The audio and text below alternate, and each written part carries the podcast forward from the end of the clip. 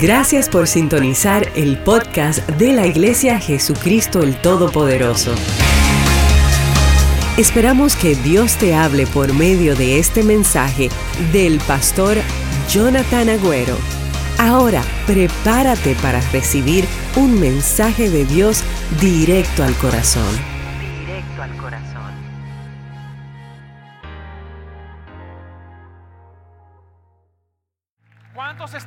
Decirle, Señor, úsame? Quiero ser más como tú. Amén. Pueden tomar sus asientos. Qué lindo poder compartir. Quiero felicitar a todos los papás que están en este lugar. Es más, estoy esperando que todos se sienten para luego hacer que todos los papás ahora se puedan volver a levantar. Solamente los papás. A ver, levántense los padres. Vamos a darle un fuerte aplauso a estos caballeros. You are a father. You did it, man. Tú lo lograste, lo hiciste. Eres papá. Esa es una bendición. Te honramos. Después del servicio, algunas hermanas y algunas personas del equipo creativo eh, han preparado un obsequio para ti. Bueno, ¿cuántos están listos para escuchar palabra de Dios? Tuvimos un hermoso servicio en el servicio de las nueve y mi anhelo no es que tú salgas de aquí diciendo, ay, qué lindo habló el pastor. Mi anhelo aquí es que tu corazón salga transformado y que al menos eh, te lleves de este lugar algo que Dios va a poner en tu corazón que va a cambiar el rumbo de cómo tú crías a tus hijos, cómo tú llevas adelante tu familia, etcétera. Amén. Porque ese es el plan de Dios para cada domingo que venimos en este lugar. Eh, bueno, en estos días, eh, Luca cumplió siete años, mi hijo mayor, eh, hace unos diez días atrás aproximadamente. He tenido el honor y el privilegio y la oportunidad de ser papá por siete años ya. Así que eso me hace a mí un experto para poder hablar acerca de este tema. Mentira. Ya algunos me estaban mirando mal. Yo sé que soy argentino, pero soy redimido por la sangre de Cristo. Fue un chiste nada más. Es más, si tú eres papá, tú sabes que eh, lo de criar hijos es algo que uno constantemente está aprendiendo. Tenemos que constantemente aprender. Nunca debemos dejar de aprender porque la vida nunca deja de enseñar. Siempre hay algo nuevo que aprender. Y creo que fue Brian Herbert el que en una ocasión dijo, la capacidad de aprender es un regalo la capacidad de aprender también es una habilidad, pero la voluntad de aprender es una elección.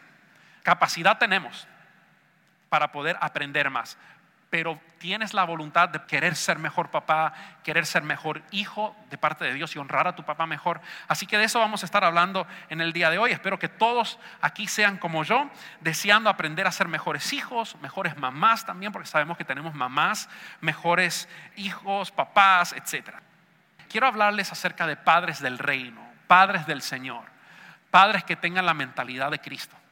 Porque esa es la única manera de poder ser exitosos y levantar una familia. Es la mejor manera. Así que de eso les voy a estar hablando en el día de hoy. Y yo quiero ser el tipo de papá que años más tarde, cuando les pregunten a mis hijos, Luca, ¿cuándo aceptaste a Jesús? Que él pueda decir, un día en mi cama o en mi cuarto junto a papá. O cuando le pregunten, ¿cómo aprendiste a, ser tan emprendedor en los negocios? Eh, que pueda decir, ¿sabes qué? Mi papá me enseñó. O cuando le pregunten, eh, ¿cómo, ¿cómo hiciste para saber cómo tratar a una mujer o cómo llevar adelante un matrimonio? Papá me enseñó. ¿Cuántos padres aquí quieren que sus hijos puedan decir eso de usted? Levante la mano, a ver, honestamente. Buenísimo. Ese es el tipo de papá que quiero ser yo. Papá me enseñó.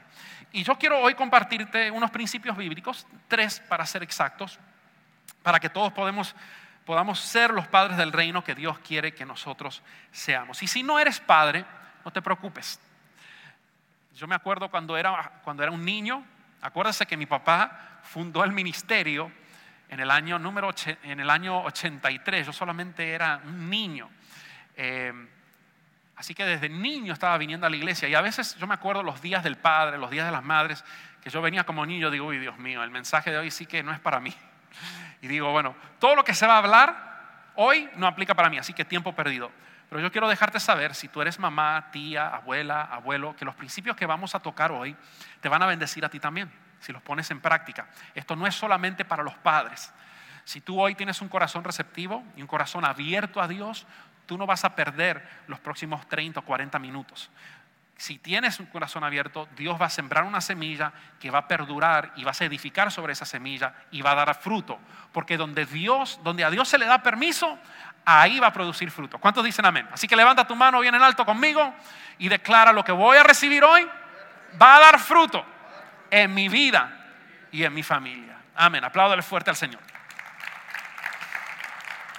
Ok, el primer punto que quiero hablarles hoy es este. Padres del reino dedican sus familias al Señor. Padres del reino, los padres del Señor, el tipo de padre que Dios nos ha llamado a ser, son padres que dedican sus familias al Señor. Y quiero poner énfasis en Josué capítulo 24, lo vamos a leer ahora en un momento más. Eh, Josué 24, versículo 14. Pero antes de eso, déjeme darle un poquito el preámbulo de lo que está sucediendo aquí.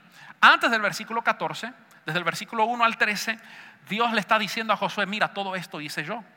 Yo los libré de mano de sus opresores. Yo les abrí puerta. Fui yo el que los bendije. Fue yo el que los introduje a esta buena tierra. Yo fui el que hice esto por otro y ningún otro. Todo lo he hecho yo y ustedes no han contribuido absolutamente nada. Y luego comienza el versículo 14. Por lo tanto, le dice Dios a Josué y te dice Dios a ti, teme al Señor y sírvelo con todo el corazón. Voy a seguir leyendo, pero quiero hacer un paréntesis ahí, porque Dios no merece nada menos que eso, ni siquiera el 99.9%. Dios quiere que tú le sirvas de todo corazón. ¿Están aquí o no? Yo sé que tienen máscara y que la máscara opaca un poquito su grito, pero yo creo que podemos hacer un poquito mejor que eso. Si tú entendiste ese principio que Dios quiere que tú le temas y le sirvas de todo corazón, di un fuerte amén. Ok, ahí sí, ahora sí se escucha un poquito. Echa fuera para siempre los ídolos de tus antepasados, los que adoraron cuando vivían del otro lado del río Éufrates y en Egipto, y sirve únicamente, digan conmigo, únicamente al Señor. Just him. Pero si te niegas a servir al Señor, elige hoy mismo a quién vas a servir. He's saying, make up your mind, decídete ya de una vez qué vas a hacer. ¿Acaso optarás por los dioses que tus antepasados sirvieron del, otro lado del Éufrates? Le está diciendo, ¿te vas a quedar sirviendo la misma religión que tu abuelito le enseñó a tu abuelita, a tu mamá y tu mamá te enseñó a ti, solamente por tradición, sin tener una relación personal con Dios? Si ese es el caso, pues, pues hazlo. Y luego dice, o preferirás a los dioses de los amorreos en cuya tierra ahora vives. Quizás tú lo que quieres es servir los dioses de este tiempo donde estás viviendo ahora. ¿Cuáles son los dioses de esta era? A ver, ¿quién me puede decir? ¿Quién me puede? Porque están bien callados. ¿Quién me puede gritar? Los dioses de este tiempo ahora, 2020. El dinero, el materialismo. José, Josué le está diciendo eh, a toda esta gente que habían en un tiempo que había muchas opciones como las hay hoy muchas opciones, muchas diferentes maneras de pensar o religiones y tantas cosas. Y dice, decidanse lo que van a hacer.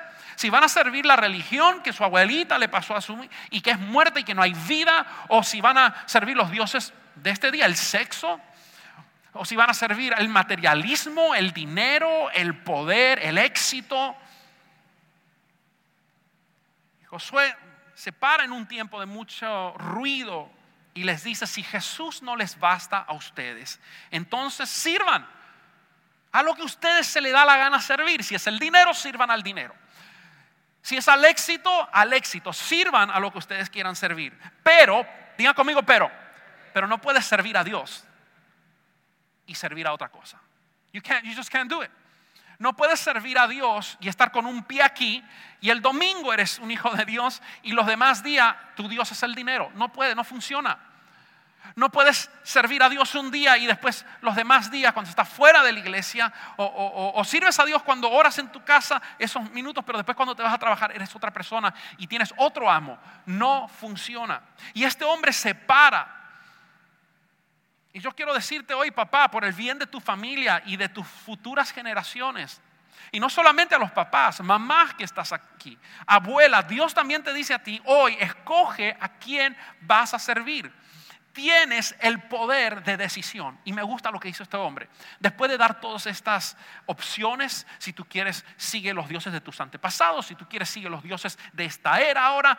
Pero él dice después, pero en cuanto a mí y a mi familia, nosotros serviremos al Señor. Querida iglesia, eso es lo que yo llamo devoción a Dios. Y eso es lo que Dios anda buscando en el día de hoy. Que no importa lo que todo el mundo está haciendo, lo que la mayoría de la gente está haciendo. A mí no me importa lo que mi vecino está haciendo. Yo solo quiero hacer lo que Dios me mandó a hacer. Y eso se llama devoción. Dios está buscando hoy en día hombres, caballeros, sacerdotes de su hogar, pastores de su casa, que puedan levantarse, mujeres, jóvenes llenos del Espíritu Santo, que puedan eh, tener esta decisión firme de decir, I don't care what my friends are doing, I don't care what the whole world is doing, I am going to serve God. Yo voy a servir a Dios. sin importar lo que es popular, sin importar lo que es cool, what's, cool to do, o, o, lo que te va a dar riquezas o poder. Yo y mi casa serviremos al Señor. Y gramáticamente en español usted sabe que cuando usted se incluye en un grupo, está mal dicho que comiences contigo mismo. Generalmente se dice, mi casa y yo serviremos al Señor. ¿O no? O cuando, por ejemplo, fuiste a la playa ayer, que sé que uno, de ustedes se fueron que digas, eh, Carla, Luca y Mía y yo fuimos a la playa. Siempre está bien escrito gramáticamente que uno se ponga de último.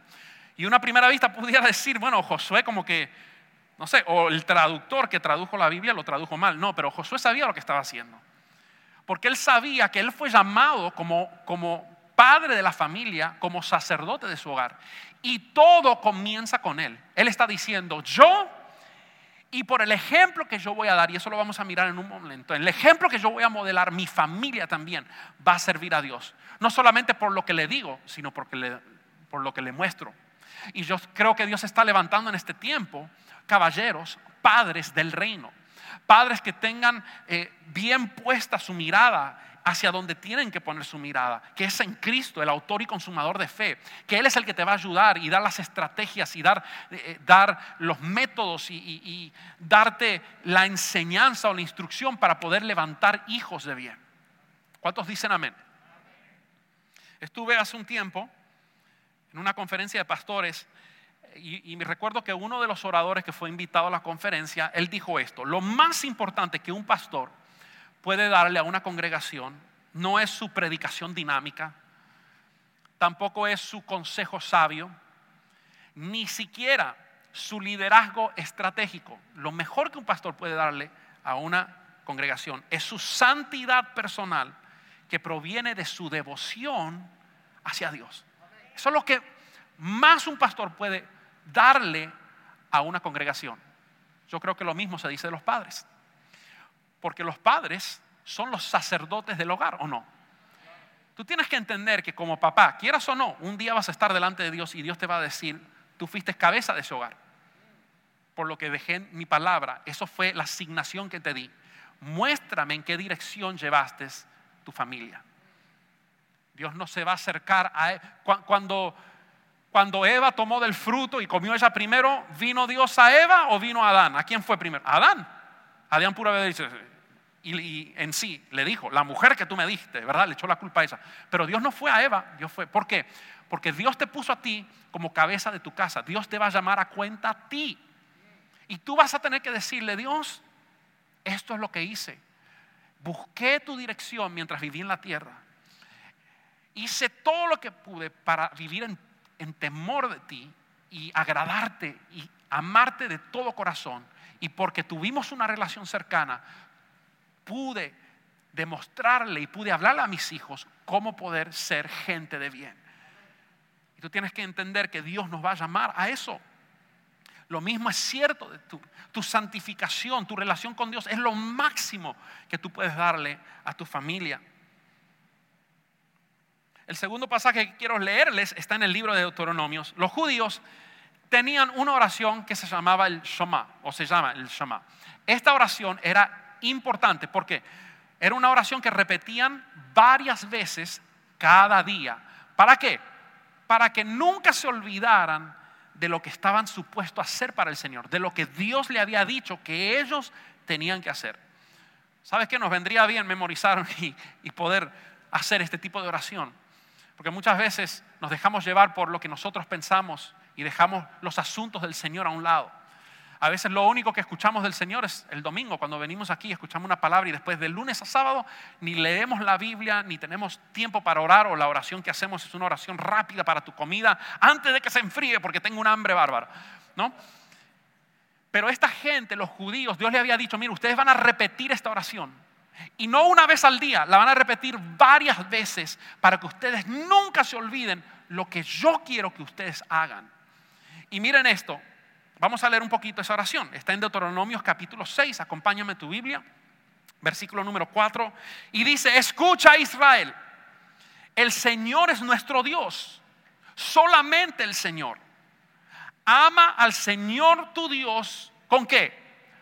Con todo tu corazón. ¿Qué más? Con toda tu alma. ¿Y qué más? Y con todas tus fuerzas. ¿Queda algo más que dar después de que das tus fuerzas, tu corazón y tu alma? No, that's everything.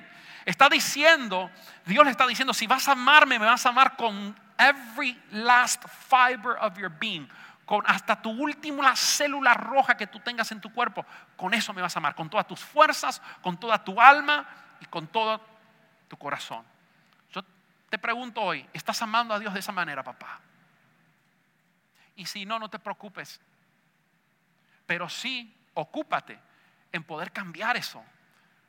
Porque pudieran tus hijos no estar disfrutando lo que, lo que pudieran estar disfrutando a causa de tú no estar modelando el ejemplo que Dios quiere que tú modeles en tu casa. Y dice el versículo 6, debes comprometerte. Otra versión dice, sé diligente con todo tu ser. Son palabras fuertes. A cumplir cada uno de estos mandatos que hoy te entrego. El 7 dice, y a esto quiero llegar, repíteselos a tus hijos una y otra vez. Levanta tu mano y declara, tengo que repetírselo a mis hijos, tu papá. Y si hay aquí mamás que están cumpliendo el rol de mamá y de papá, ¿sabes qué? Tú mereces doble honra, porque eso es un trabajo commendable, ¿sí? Yo te aplaudo porque, y conozco muchas aquí que ya, algunas de ellas incluso que ya sus hijos son grandes, es, algo eh, digno de aplaudir. Y Dios nos está diciendo aquí que debemos repetirles los mandatos de Dios a nuestros hijos una y otra vez. Mira, no solamente después del servicio del domingo, cuando estás en el auto y le dices, hey hijo, ¿qué te enseñaron en la escuela dominical? A ver, ¿de qué te habló la maestra? No, dice repetírselos una y otra vez. No solamente después de un retiro, no solamente después de alguna actividad especial. Ah, ¿de qué, de qué hablaron? No, el trabajo del padre es repetirlo vez tras vez. Como padre, aún siendo pastor, seamos honestos, esto es difícil de cumplir.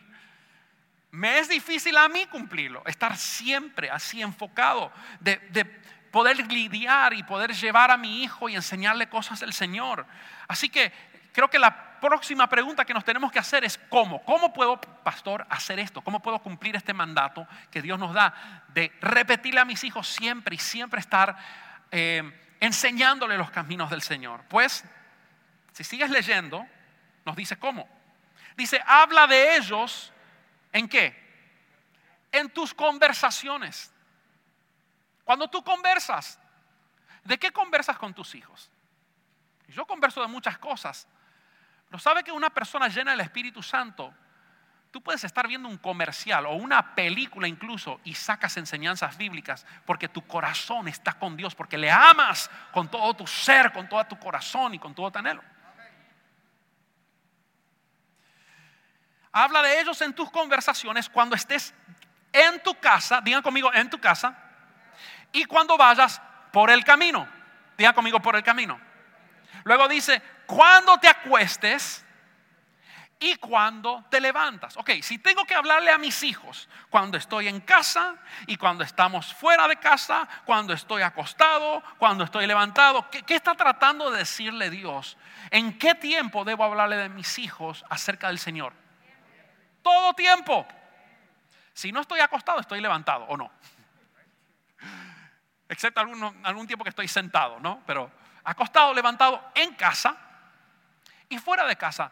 O sea, Dios le está tratando de decir y nos está enseñando a nosotros que para ser padres del reino, tú tienes que tener en tu boca, tú tienes que tener en tu mente, tienes que tener en tu corazón los mandamientos del Señor, porque eso van a servir como guía a tus hijos.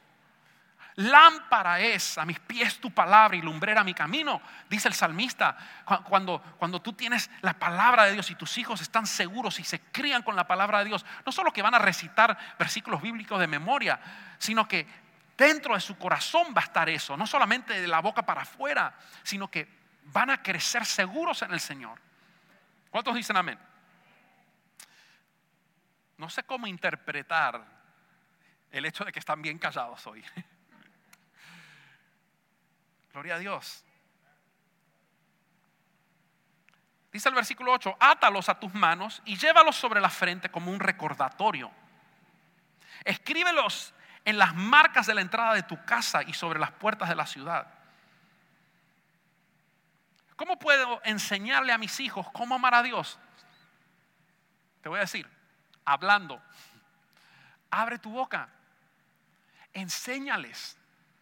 Y yo sé que los caballeros no hablamos tanto como las damas, ¿no? Dicen, las estadísticas dicen, bueno, yo conozco algunos que son la excepción, pero las estadísticas dicen que las damas hablan el doble, ¿verdad? Por ahí René dice que es porque las mujeres le tienen que repetir dos veces a los maridos cada cosa que le dicen. ¿Será? ¿Será por eso que hablan doble? Pero no obstante, seamos honestos, los caballeros no somos tan expresivos, no somos, ¿verdad? Eh, nuestras contestaciones a veces consisten de una palabra, sí, no, ¿verdad? Y a veces de... Pero Dios dice que no puede ser así, porque Dios es un Dios comunicativo. Imagínense si Dios no hubiera sido comunicativo, no hubiéramos tenido la palabra, pero Dios nos comunicó y nos dejó un librote para saber lo que Él siente por nosotros, cómo nos ama entonces tú necesitas romper con eso. No, te conformes con el hecho de decir, bueno, yo no soy, no, no soy comunicativo. Si no eres comunicativo, pues tenemos a nuestro ayudador, el Espíritu Santo, que nos da a nosotros todo lo que le pidamos en abundancia. Te arrodillas y dices, Señor, no quiero ser como fue mi papá conmigo, que no me instruyó, yo quiero ser un hombre de bien, quiero criar a mis hijos en tu temor, quiero enseñarles, así que dame la sabiduría, abre mi boca, ayúdame, yo quiero. Tengo la intención, lo que no soy comunicativo, hazme comunicativo. Te aseguro que Dios te va a hacer comunicativo. Si tú de verdad lo deseas en tu corazón, no hay nada que le pidas a Dios, especialmente que tenga que ver con lo que Dios dice que debemos hacer y que no lo haga. Dios te va a hablar abrir la boca. Así que, ¿cómo le enseñamos a nuestros hijos a amar a Dios? Hablando, abriendo mi boca y dejando que Dios me use para enseñarles. Te digo que ninguna maestra de escuela dominical, por más buena que eras, por más que sea como las de JTP, que son las número uno, por más buenas que sean, pueden tomar tu lugar. Porque Dios no dijo que las maestras de escuela dominical son las, que van a criar a tus hijos y enseñarles los principios de Dios. Somos un aporte para lo que tú haces. Por eso todos los domingos cuando tu papá recoges a tus hijos, bueno, ahora en el tiempo de cuarentena no, eh, aunque las maestras han hecho un excelente trabajo en siguiendo haciendo las clases en línea, pero siempre te dábamos un panfleto para que tú en tu casa, en la noche, al entrar, al salir, al acostarte, al levantarte, tú puedas compartir con tus hijos lo que él estuvo o lo que ella estuvo aprendiendo aquí. ¿Cuántos dicen amén? Y nos esforzamos y las maestras preparan este material para que tú puedas hacer tu trabajo en casa. Le damos un aplauso a Dios por las maestras. Pero ¿qué pasa? La maestra no está en tu casa cuando tu hijo se levanta, ni cuando se acuesta, ni cuando entra en su casa. Ahí donde, ¿quién está? Estás tú, papá. Y hoy Dios te está llamando y con con ojos de amor, si, si tú pudieras ver los ojos de Dios hoy, no es un Dios condenador, es un Dios que te dice, mira papá, asume tu rol, porque tus hijos tienen un propósito increíble. Dios los quiere usar. Miren, muchos de ustedes que sus hijos son como el mío, hiperactivos, que están siempre queriendo hacer algo y corriendo de aquí para allá y nunca se cansan. Muchos de ellos van a ser profetas. Muchos de ellos tienen un llamado de Dios desde ahora para hacer cosas grandes para el Señor. Y si tú estás desenfocado porque no amas a Dios con todo tu corazón, tu oración para tu hijo quizás sea otra. Si es que ores, entonces conéctate con Dios. A mí me gusta orar con Luca y una de las cosas que siempre oro por Luca y, y por mí cuando los acuesto es, Señor, aunque son chiquitos y son niños, revélale hoy un poquito más de su llamado. Mientras duermen, revela a sus corazones, prepáralos, ve preparándolos, aunque son niños, pero ve, ve preparando su corazón para lo que tú tienes para sus vidas. Con Luca nos gusta ver programas de animales en Netflix. Eh, es más, los videos de spearfishing, eh, él le gusta verlos conmigo y se sabe todos los pescados. Me dice, Dad, are you going to catch a grouper today? y, se conoce todos los pescados. Y a veces estamos sentados mirando este programa que le gusta a él que se llama Los 72 animales más peligrosos, ¿no? Es una serie en Netflix. Y de repente puede salir una de esas serpientes que le llama la atención a él, bien colorida, bien verde, The Palm Viper. Y de repente eh, yo le digo, Luca, ¿quién hizo esa serpiente tan hermosa con esos colores? Y él me dice, papá Dios. Entonces yo no necesité sentarme abrir una Biblia, que no hay nada mal con eso, hay tiempo para eso. Pero tiempos de aprendizaje pueden ser cuando tú estás viendo una película. Yo me puedo sentar con Luca y su comida favorita es mac and cheese. Le encanta macaroni and cheese, especialmente el de Cheesecake Factory. es el favorito. Pero la mamá le hace uno rico también. Entonces yo me acerco y le digo, Luca, you like that mac and cheese? Is it good? ¿Te gusta? Me encanta. ¿Y quién lo hizo? Me dice, mami. sí, mami lo preparó y qué rico cocina mamá, ¿verdad? Pero ¿quién hizo la comida? Me dice, papá Dios. Entonces yo le digo, Lucas, ¿no es bueno papá Dios que nos hizo comida y, la comida es rica y los sabores y nos dio la oportunidad de... Entonces tú tienes que aprovechar en todo lo que hagas. Tú puedes estar, enseñarle una, no sé, una lección mientras estás jugando basquetbol, pero cuando está Dios en tu corazón, todo lo vas llevar por ese lado. Y eso es lo que Josué nos está diciendo. Que debemos hacer eso y debemos instruir a nuestros hijos. ¿Cuántos dicen amén? Ok. Y no solo los que tienen hijos pequeños. Aquí hay personas que sus hijos ya quizás tienen 40, 50 años o 30. Todavía son tus hijos, ¿o no? Y mientras son tus hijos, sigues enseñando, hay gracia suficiente de Dios que aunque hayas cometido y metido la pata estos 40 años por, por ignorancia, porque no tenías la luz del Evangelio y has hecho las cosas incorrectas, hay gracia suficiente parte de Dios que a partir de ahora Dios cambie tu corazón y comience a ayudarte a una hora con hijos grandes a poder ser un padre ejemplar y que ellos vean un cambio. Dios lo puede hacer. Es más, si tú comienzas a orar y decir, Señor, ayúdame que en los próximos dos años pueda, Señor, ser tan excelente padre que se le borre la memoria a mis hijos de lo terrible que he sido los 40 años anteriores. Y si tú lo oras, Dios te lo concede. Dios te lo concede. Porque muchas veces no es que éramos malos, es que no, tuvimos, no, tuvimos una guianza. Hay personas aquí que nunca tuvieron padre. Estaba hablando con uno de los contadores de nuestro ministerio, que él, él no asiste a la iglesia, pero me estaba contando mientras estábamos orando todas las mañanas, eh, él abrió su corazón y dijo, mi padre murió a los dos meses de yo haber nacido.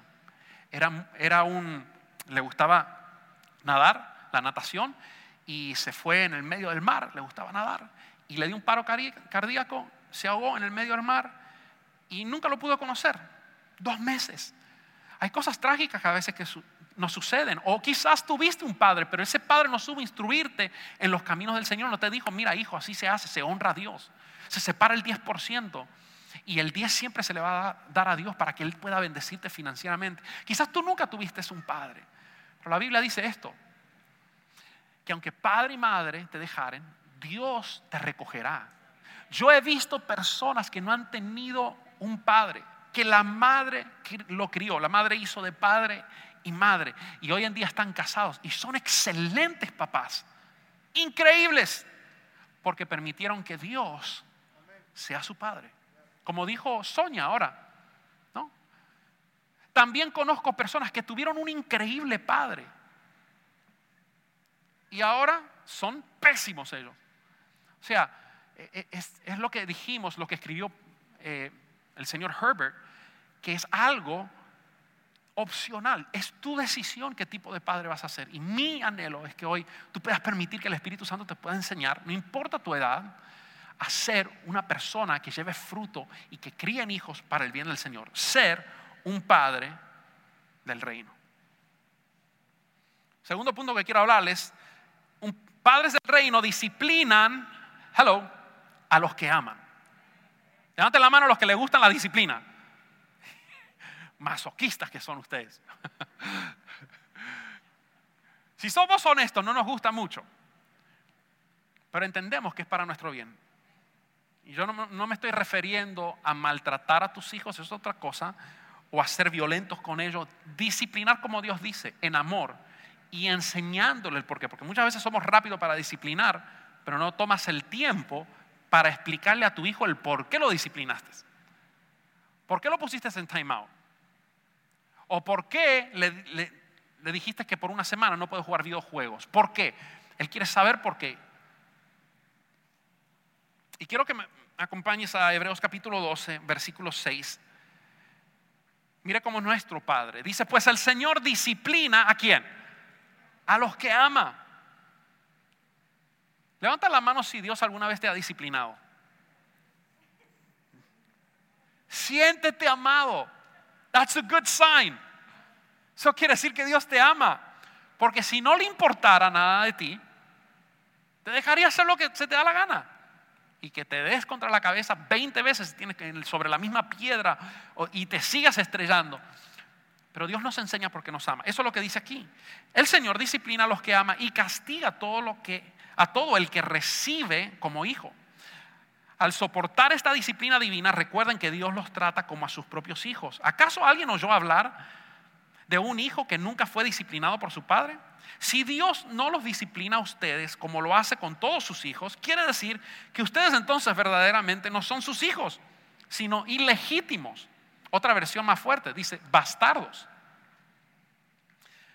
ya que respetamos a nuestros padres terrenales que nos disciplinaban. Entonces, ¿acaso no deberíamos someternos aún más a la disciplina del Padre, capital P, nuestro espíritu y así vivir para siempre? Pues nuestros padres terrenales nos, nos disciplinaron durante algunos años e hicieron lo mejor que pudieron con sus fallas. ¿Cuántos dicen amén? Con sus errores. They did the best they can or they could. Pero la disciplina de Dios siempre es buena para nosotros. Dios nunca se equivoca. Si Dios te disciplina, si Dios te enseña algo, si Dios te corrige, es para tu bien. Es porque es un buen padre, como cantábamos hace un poco. Y, Él quiere que tú puedas desarrollarte y llegar a ser todo lo que Él te llamó a hacer. Mira lo que dice, pero la disciplina de Dios siempre es bueno para nosotros a fin de que participemos de su santidad. ¿Qué hace la disciplina de Dios? nos lleva y nos encamina a ser más santos. La Biblia dice en el Nuevo Testamento, sed santos porque yo soy santo. Y no estoy hablando de, que no, como cristianos no podemos cometer errores y tenemos que mostrarnos como algo que no somos. Pero si tú amas a Dios con todo tu corazón, tu objetivo es querer agradarle a Él con todo tu ser. Y si tú cometes un error hoy, asegurarte que pides perdón y decir, Señor, no nunca más quiero hacer esto porque te amo tanto y tú has sido tan bueno conmigo que jamás quiero hacer algo que te desagrade. ¿Verdad? Eso es santidad. Es amar a Dios. Y cuando tú permites que Dios te discipline, te lleva a ser cada vez más santo. ¿Cuándo fue la última vez que oraste? Señor, santifícame. Ayúdame a meter la pata menos. Ayúdame a agradarte más. Luego dice en el 11, ninguna disciplina resulta agradable a la hora de recibirla. Al contrario, es dolorosa, ¿verdad? Duele. Yo les comentaba en el servicio de las nueve que cuando cuando estaba en primer grado, yo hice primer grado aquí en Miami, en Miami Christian School. Y me acuerdo que en ese tiempo todavía le pegaban a los niños cuando se portaban mal. Y recuerdo que como yo, mis padres vinieron de Argentina, todavía no manejaba tan bien el idioma inglés. Y resulta que una vez hice algo malo, ni recuerdo qué fue, en el playground jugando con los muchachos, y me llevaron a la oficina y me dijeron, ¿was it an accident or was it on purpose? ¿Lo hiciste a propósito o fue un accidente? Y la primera vuelta dije, eh, ni sé qué significa eso, accident. Y no me pasó nada. La segunda vuelta, dije, bueno, pues déjame contestar con la otra, a ver qué pasa. On purpose, a propósito. Ok, ven conmigo. Me llevaron a la oficina y sacaron una paleta así. Me bajaron los pantalones y me dieron ¡pa! un paletazo. Ahí la soporté con todo el orgullo que un niño de seis años puede tener. ¡Pa! Una segunda. Y en la tercera, ¡pra! Ya no pude más. Me largué a llorar. ¿Y sabes qué hicieron después de eso? Me abrazaron y me dijeron, te amamos. Esto lo hacemos porque te amamos. Like, what is going on here? I don't get this. ¿Por qué? Porque a primer instante la disciplina, diga conmigo, es dolorosa. A nadie le gusta ser disciplinado, seamos honestos. A nadie nos gusta que nos apapachen, que nos acaricien, nos diga, good job, you did, you did so good. Pero que alguien venga y te diga, what's going on? You're acting up que tu líder de célula, y mira, tú tienes que estar, no sé por qué estoy diciendo esto, pero tu líder de grupos de vida, tú tienes que estar abierto porque el verdadero discipulado es invasivo, que de repente tu líder te diga, ¿qué estás haciendo? Estás sobrando mal, con amor, y luego explicarte el por qué.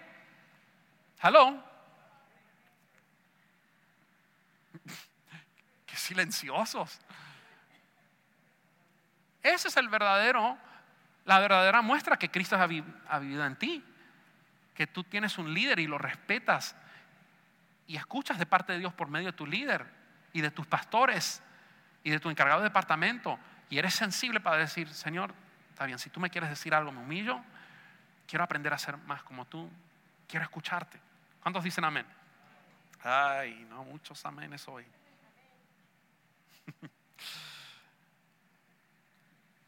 Ese es el propósito de la disciplina. Mire, dice la Biblia aquí en versículo número 11. Estamos todavía en Hebreos 12. Ninguna disciplina resulta agradable a la hora de recibirla. We don't like it. Al contrario, es dolorosa. Pero, digan conmigo, pero, después, con el paso del tiempo, produce, and this is so good, la apacible cosecha de una vida recta para los que han sido entrenados por ella. ¿Cuál es el propósito de la disciplina? Esto mismo, que produzca una pasible cosecha de una vida recta. Eso, Padre, es el resultado de lo que tú vas a ver en tus hijos de aquí en mañana, si tú haces las cosas como Dios dice. Igual con los padres espirituales, con, tus con los líderes de grupo de vida. Estos son los resultados. El propósito de la disciplina no es para que, para que tú veas quién manda aquí. Porque yo soy el que grito más. No, it's not about that. La meta es lograr producir una pasible cosecha de una vida recta. Papás, no disciplinemos a nuestros hijos porque son traviesos o porque nos sacan de quicio solamente. Nuestra disciplina debe alinearse a la palabra de Dios. Y siéntalo y explícale por qué. Y no le eches la culpa a tus hijos por algo que tú pudieras haber prevenido. Estabas tomando tu café y pusiste el café donde tu hijo lo puede agarrar y, ustedes saben cómo son los niños. Voltean café, voltean leche, rompen cosas o no. No lo regañes por algo que tú pudieras haber evitado. Si es un niño, they don't know better. Los niños rompen cosas.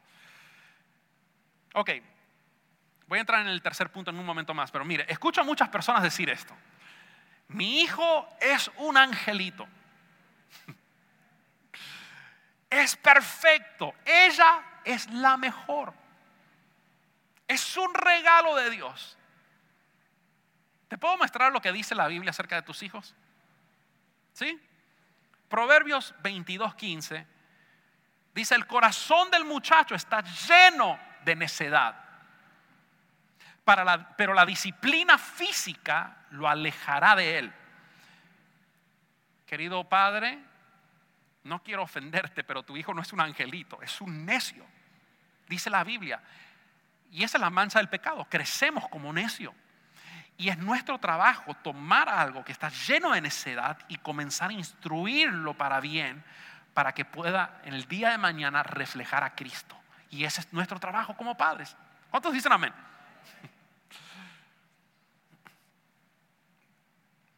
Cuando los papás alinean sus corazones a la instrucción de Dios y disciplinan a sus hijos de acuerdo a la palabra de Dios, la necedad se irá del niño y en su lugar tendrá una apacible cosecha de una vida recta. ¿No es hermoso eso?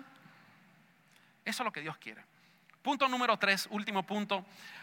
Los padres del reino modelan cómo seguir a Jesús. Levanta tu mano derecha, porque están bien callados hoy, y repítelo conmigo. Digan, padres del reino modelan cómo seguir a Jesús. Ya hablamos de que tenemos que hablarle a nuestros hijos, ¿verdad? En la casa, cuando salimos fuera, cuando, nos acostamos, cuando nos levantamos, hablar. Ahora vamos a hablar un poquito acerca de modelar. Y voy a necesitar mi asistencia de... Thank you. Mi hijo, cuando no está pescando, y muchos de ustedes en los medios sociales eh, han visto que Luca le encanta pescar todo el tiempo, salió al papá y al abuelo. Cuando no está pescando, está tirando, está jugando baloncesto. A él le encanta. Y él me gusta porque él tiene creatividad. Él, él se imagina como si estuviera en el Game 7, el, el séptimo partido de los finales, y están jugando los Miami Heat contra los Lakers, y, y de repente él sale afuera y está jugando, yo estoy haciendo algo adentro, y a los 20 minutos él entra a casa. Y él me dice, Dad, todo sudado así, todo negro. Dad, Miami Heat is winning. My gosh, Tyler Hero tied it from the baseline. Three point jumper, made it and tied the game at halftime. Y me dice, mira, Tyler Hero, que es un jugador de los Miami Heat, para los que no lo siguen, hizo un tiro de tres y empató el partido y ahora estamos en halftime. Así que él va al refrigerador, se agarra agua, se toma el agua, se sienta en el sofá, espera unos minutitos y después, second half, y después sale por atrás. Y cuando sale, cuando está a punto de terminar el partido, él me dice, Dad, come, come, come. Y entonces está, está ahí, nosotros tenemos un poquito de, como de un concreto, y imaginariamente esa punta del concreto es el tiro del 3. Entonces él se pone y adivine qué es lo que me pregunta Luca que haga cuando me saca fuera. Adivina. Esto es lo que él me dice. Él me dice, Dad, watch me. Watch me. Me dice, mírame, mírame. Entonces está ahí jugando y, y dice, Dad, Dad, look. Y se pone en el tiro de tres y tira y dice, we won. Y entonces, bueno, una celebración. Pero para mi hijo es importantísimo que yo pueda aplaudirlo. My approval, mi aprobación, decirle, excelente. My gosh, you're better than Tyler Hero. Come on, you're Luca Agüero, let's go. ¿Verdad? Él, él quiere que yo lo pueda aplaudir y que yo le pueda decir, you did a great job. Ahora, mira lo que me dijo, lo que sentí de parte de Dios hacer. Porque yo creo que Dios lo que quiere es que los roles se reversen. Dios quiere que hayan papás aquí que se levanten y le digan a sus hijos, you, watch me. Tú, papá, que tú le puedes decir a tus hijos, mira tú, mírame a mí. Mira cómo hago esto. Mira cómo me arrodillo y oro a Dios y busco su presencia. ¿Cuándo fue la última vez que tu niño entró a tu habitación y te encontró doblado de rodillas? Tú sabes que yo me acuerdo de niño entrar y ver a mi mamá, más a mi mamá porque mi papá a veces salía más temprano, pero veía a mi mamá postrada siempre. I remember that, my mind. La veía postrada ahí, en la cama, orándole al Señor. ¿Cuándo fue la última vez que tu hijo te vio?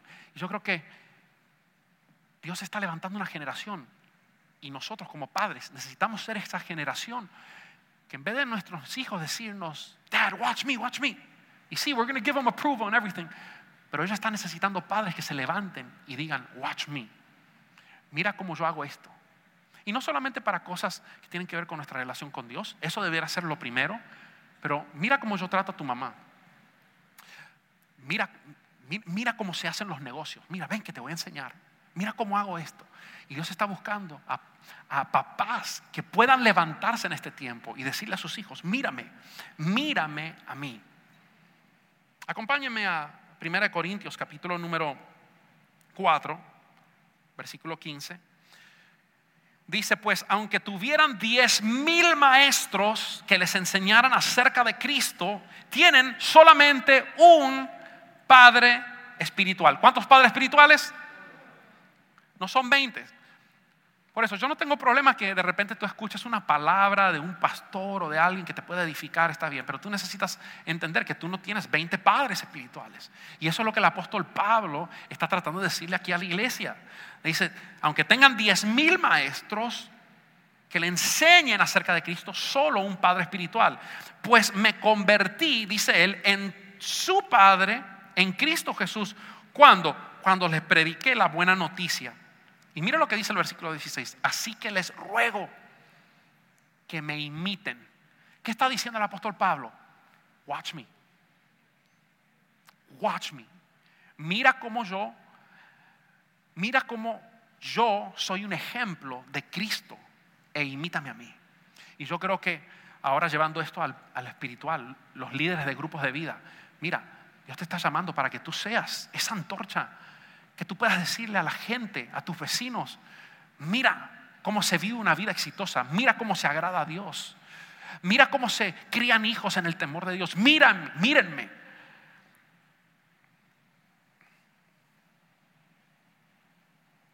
Mira cómo sigo a Jesús y síguelo, síguelo, perdón, de la misma manera.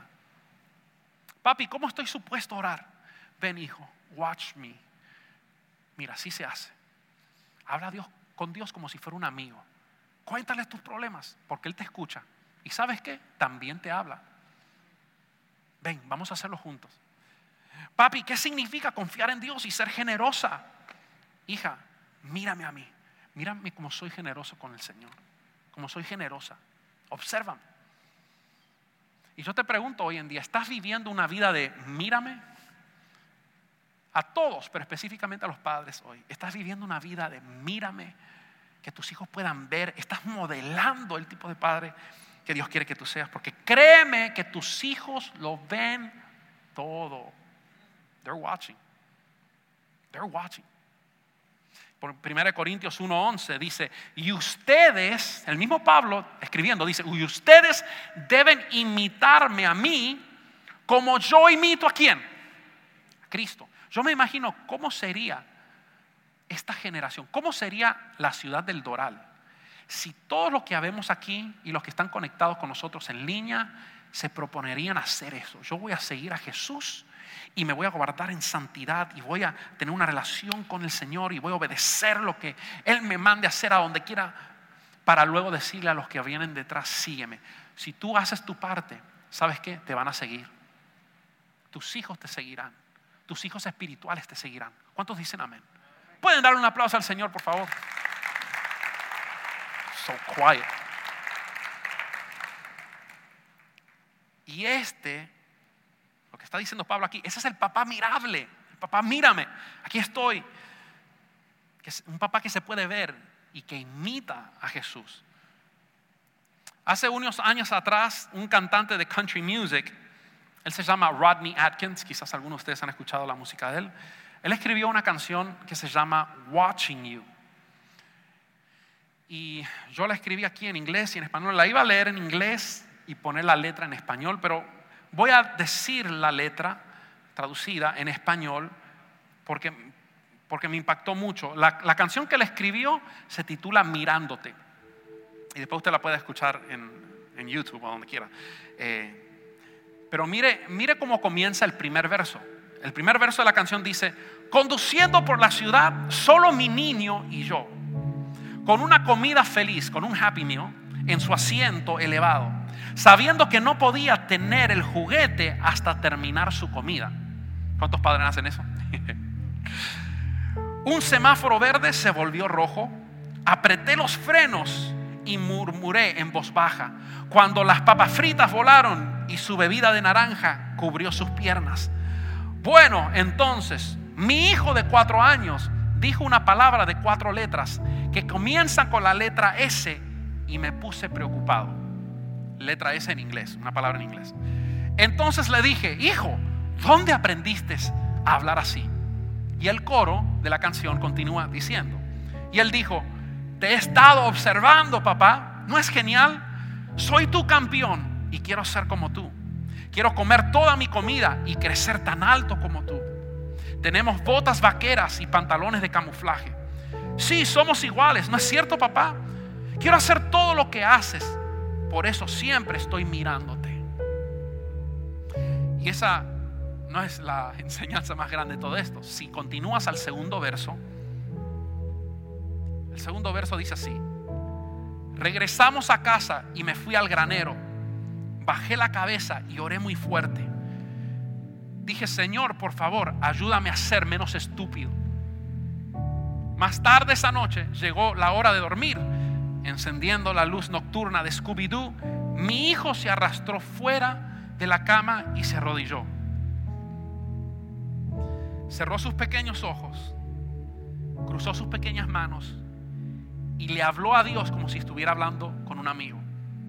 Y le dije, hijo, ¿dónde aprendiste a orar así? Y él dijo, vuelve a repetir el coro, te he estado observando, papá. ¿No es genial? Y creo que es una hermosa representación de lo que nuestros hijos están viviendo hoy en día. Y yo quiero hoy desafiarte, no para condenarte, porque la Biblia dice en Juan 3, 17, que no vino Dios a condenar al mundo, sino para que el mundo fuera salvo por él. Hoy, hoy no es un Dios condenador. Si no le hiciste bien, es más, si le hiciste terriblemente mal, hoy Dios no está aquí para condenarte, al contrario, Dios está aquí para decirte, mira, vamos a comenzar bien. Vamos a comenzar bien. Porque quieras o no, tengan cinco meses o cinco años o cincuenta años, tus hijos te siguen viendo y te siguen mirando. Yo quiero pedirte que hoy te puedas poner de pie. Voy a pedir que toda la banda suba. Pues yo quiero orar con ustedes.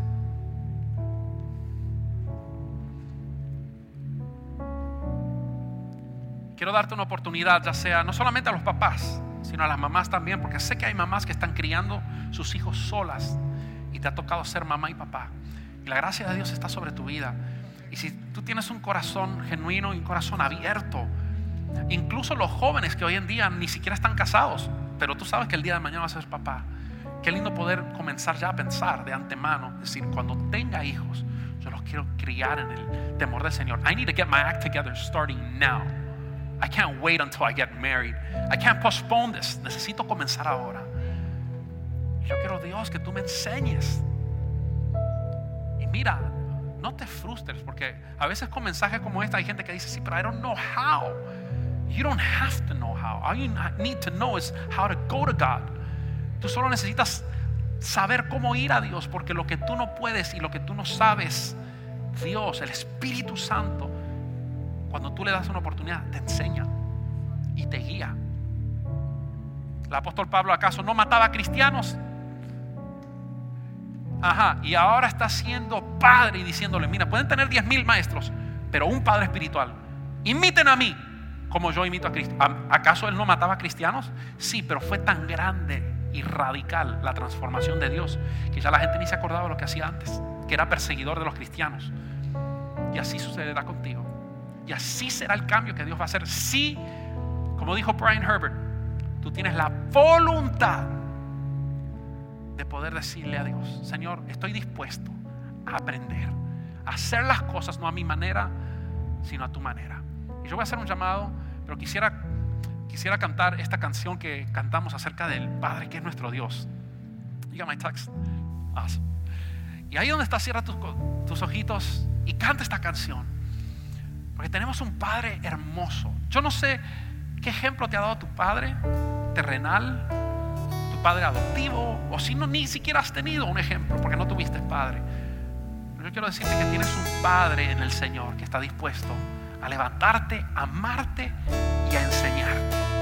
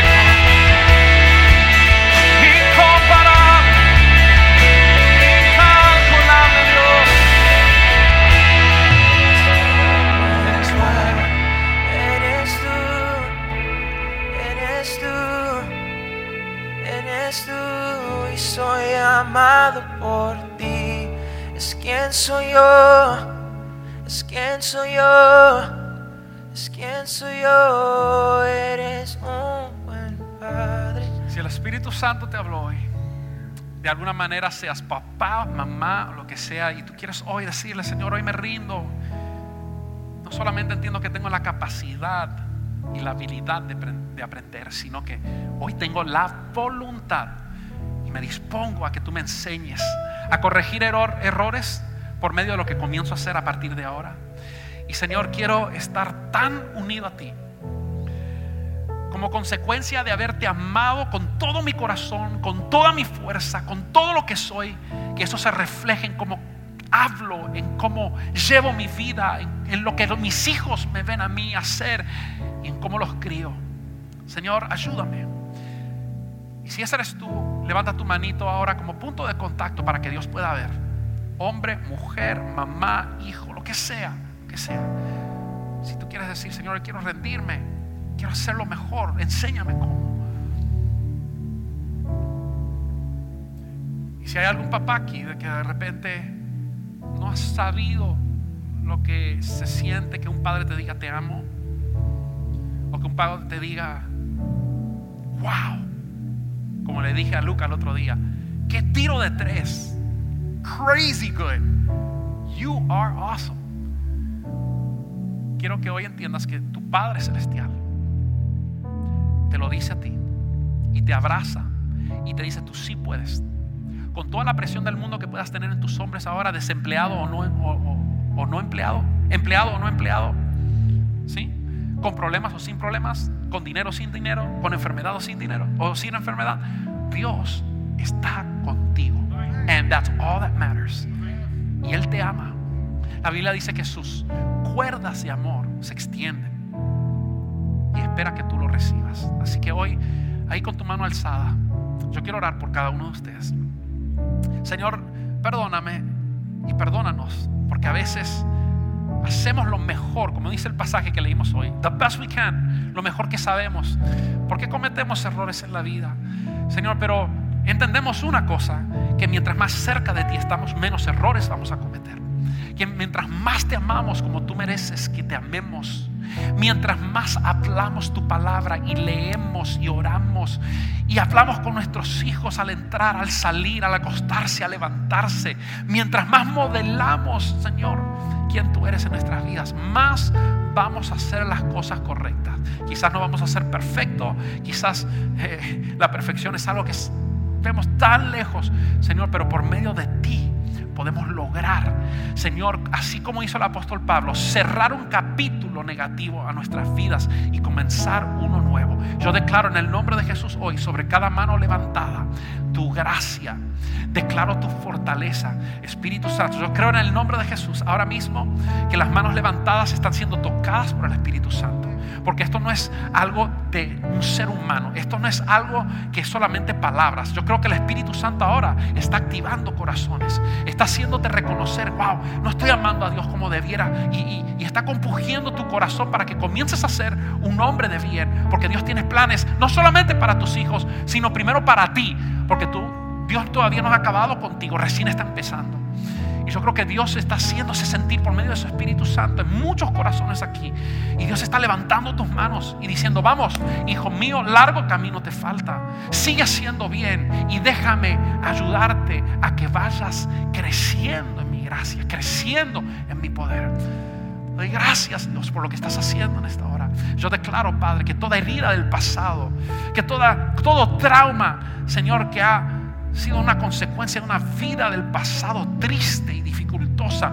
Declaro, Señor, que tu Espíritu Santo ahora está, está comenzando a sanar eh, y, poder restaurar toda herida en el nombre de Jesús. Yo declaro que tú estás haciendo corazones nuevos ahora mismo. Yo declaro en el nombre de Jesús que ahora tu Espíritu Santo está comenzando, así como hace tiempo abrió sin anestesia a Adán y le sacó una costilla. Tú estás operando en corazones estás operando en mentes que han sido afectadas negativamente y tú estás comenzando a llenarlos de fe, llenarlos de tu presencia, llenarlos de un deseo que nunca han sentido en sus vidas por buscar tu rostro. Y te doy gracias, te doy gracias porque solo tú, Espíritu Santo, puedes hacerlo. Podemos levantar nuestras manos y adorar a Dios un ratito más. Vamos, yo quiero oírte a ti, yo quiero oír And I want to listen to them. I want I want to hear what's in your heart. Vamos, abre tu boca y adora a tu Señor. Adora a tu Señor. The music, yeah.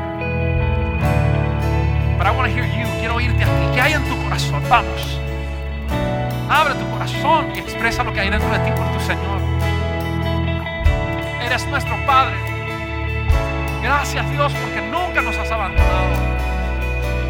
Padre, porque podemos caer en el lugar más oscuro y más profundo Tú prometes de ahí rescatarnos. Tú prometes de ahí sacarnos. Tú eres un buen padre. Padre. Eres poderoso. Eres majestuoso. Eres todo lo que mi alma necesita. Todo lo que mi vida anhela.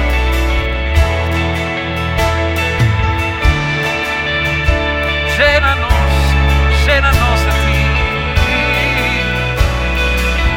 Llénanos de tu presencia, Dios. Llénanos de tu poder. Oh, declaro que donde ya no hay fe, Padre, fe está comenzando a surgir. Donde solo había, había tristeza, donde solamente había quedado dolor, ahora con tu mano poderosa tú estás restaurando corazones y estás levantando padres de bien, estás levantando madres de bien. Te damos gracias porque sabemos que solo tú lo puedes hacer puedes hacer, oh Dios. Porque tú eres, oh mi buen Padre.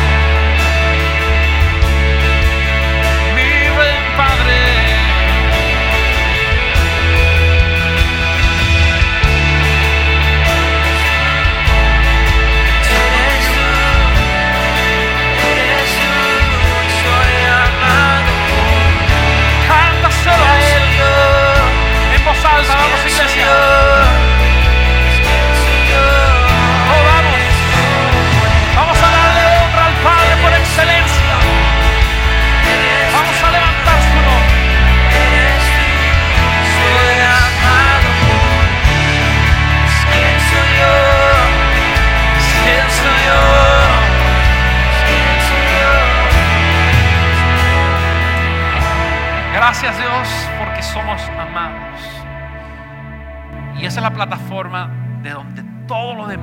Fluye y de donde todo lo demás comienza a correr. Te damos gracias porque si hemos entendido algo en esta mañana o en esta tarde es que somos amados por ti.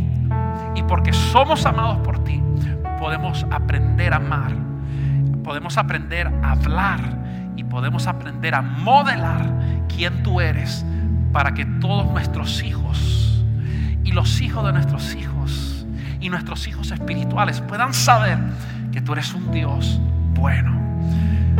Si tú conoces en tu corazón y has experimentado que Dios es un Dios bueno, quiero que lo demuestres dando un aplauso fuerte que llene todo este santuario, que llene los cielos.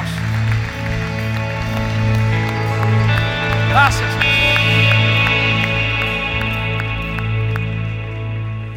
Qué bueno es Dios. Si deseas compartir lo que Dios ha hecho en tu vida por medio de este mensaje, puedes escribirnos al correo amén. Y si deseas ser parte de lo que Dios está haciendo en la Florida, puedes enviar tu donación entrando a nuestra página web ministeriojtp.com. Y te esperamos en el próximo episodio del podcast de la Iglesia Jesús. Jesucristo el Todopoderoso